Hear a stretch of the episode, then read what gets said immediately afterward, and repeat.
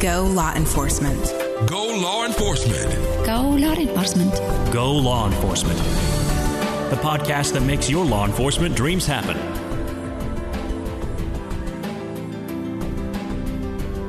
Welcome to the Go Law Enforcement Podcast, brought to you by GoLawEnforcement.com. I'm your host, Joe Lebowski. Passing the police exam is a vital step towards becoming a law enforcement officer. GoLawEnforcement.com can help you pass the police exam and get a score that will get you hired. Check out GoLawEnforcement.com. Mike Winslow is a senior police analyst with the Scottsdale, Arizona Police Department. Crime analysts have become a growing and exciting field. In the past, only large departments had crime analysts, but now, small, medium, as well as large agencies are using crime analysts, including local, state, and federal law enforcement agencies. In this episode, Mike Winslow discusses what crime analysts do and how to become a crime analyst. My name is Mike Winslow. I'm a senior police analyst with the Scottsdale Police Department in Arizona.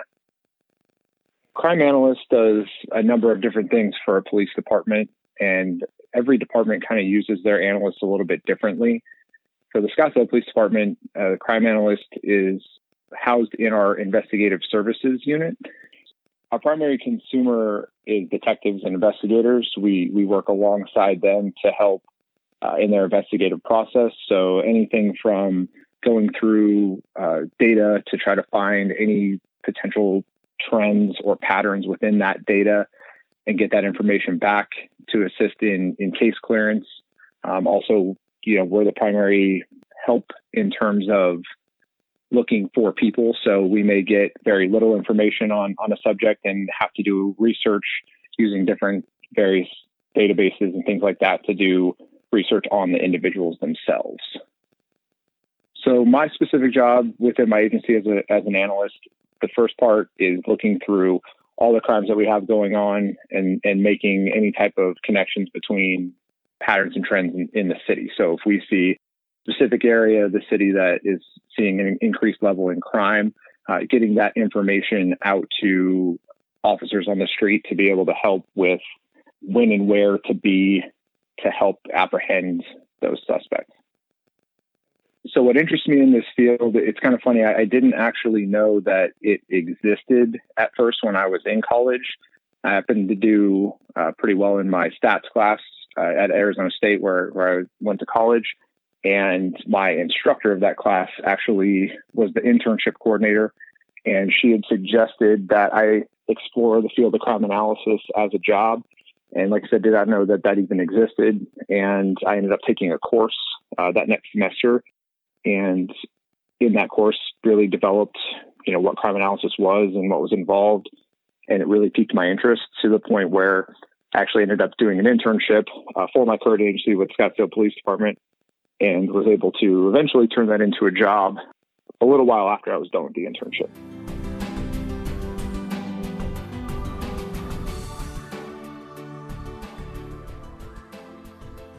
So the hiring process is similar to pretty much any job that you would get within the police department.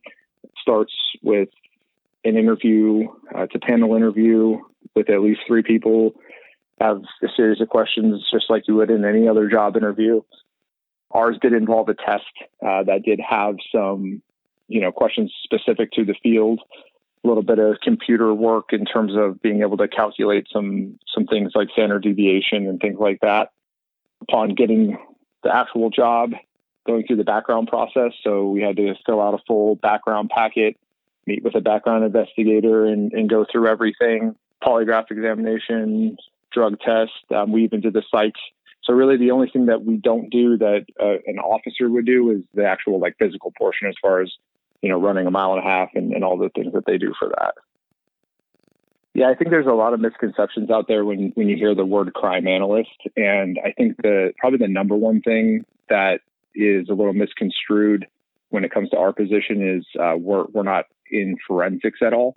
Um, a lot of people take the analysis part and relate that to science, and while there is a science to what we do and things that we do, Uh, we're not the ones that are working in the lab and running, you know, DNA and fingerprints and things like that. We do have people that do those functions, um, but that's not the job of a of crime analyst.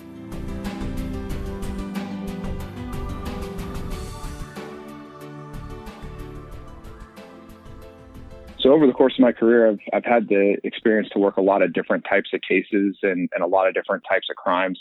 And I think one of the ones that probably stands out the most happened just a couple of years ago, actually over the summer, um, where we had a, a series of uh, homicides that had happened over the span of, of three days uh, in Scottsdale. And then there was uh, one in Phoenix as well. And it was different than any other time that we've ever had. You know, we were actually called out to the scene to help be on field support for things that were going on during the case. And then we actually had to activate our emergency operations center during that time to make sure that we were doing everything we could to, to apprehend this individual. And just that whole process and working with multiple agencies, state, federal, local, bringing it all together. We weren't able to apprehend the suspect. He barricaded himself and eventually killed himself. So uh, there was still closure to that, but being able to be a part of that from the beginning uh, to end and, and, using a lot of different skills and resources, it's definitely one that it will be always memorable. As far as hobbies and interests go for myself, uh, I, I, grew up in Colorado, so snowboarding is something that I've been doing since I was a little kid and, and still do it to this day. Uh, not much in Arizona, but uh, I do make it back up to Colorado to, to do that. Uh, and then fitness is also a big thing for me. I, am actually a, a, coach at a CrossFit gym uh, just around the corner from my station. So uh, three days a week, I'm coaching there and and working out as well.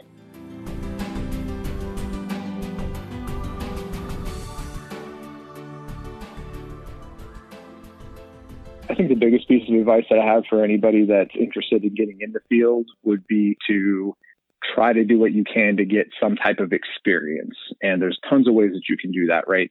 any type of an internship is great. Even if you've already graduated, a lot of places will still take you on in a volunteer type role and you could still get that experience in there. If they don't have anything like that, getting your foot in the door in a police department is huge. So even if you started off, say, as a dispatcher or somebody in records where they have a need already, and then trying to make those contacts with the analyst and maybe get your kind of foot in the door there, I think is a huge thing and then any type of networking that you can do. So there's a lot of professional associations. Uh, the International Association of Crime Analysts is probably one of the best ones that spans across the globe. It has analysts all over the place. They have a great mentorship program for anybody that's looking to get into the field where they can actually meet with a working analyst and go over different things as far as advice. You know, they can look over a resume, even help out with interview. But that type of stuff and those types of connections are really the key to, to help get into our field. Passing the police exam is a vital step towards becoming a law enforcement officer. GoLawEnforcement.com can help you pass the police exam and get a score that will get you hired. Check out GoLawEnforcement.com. Thanks for listening.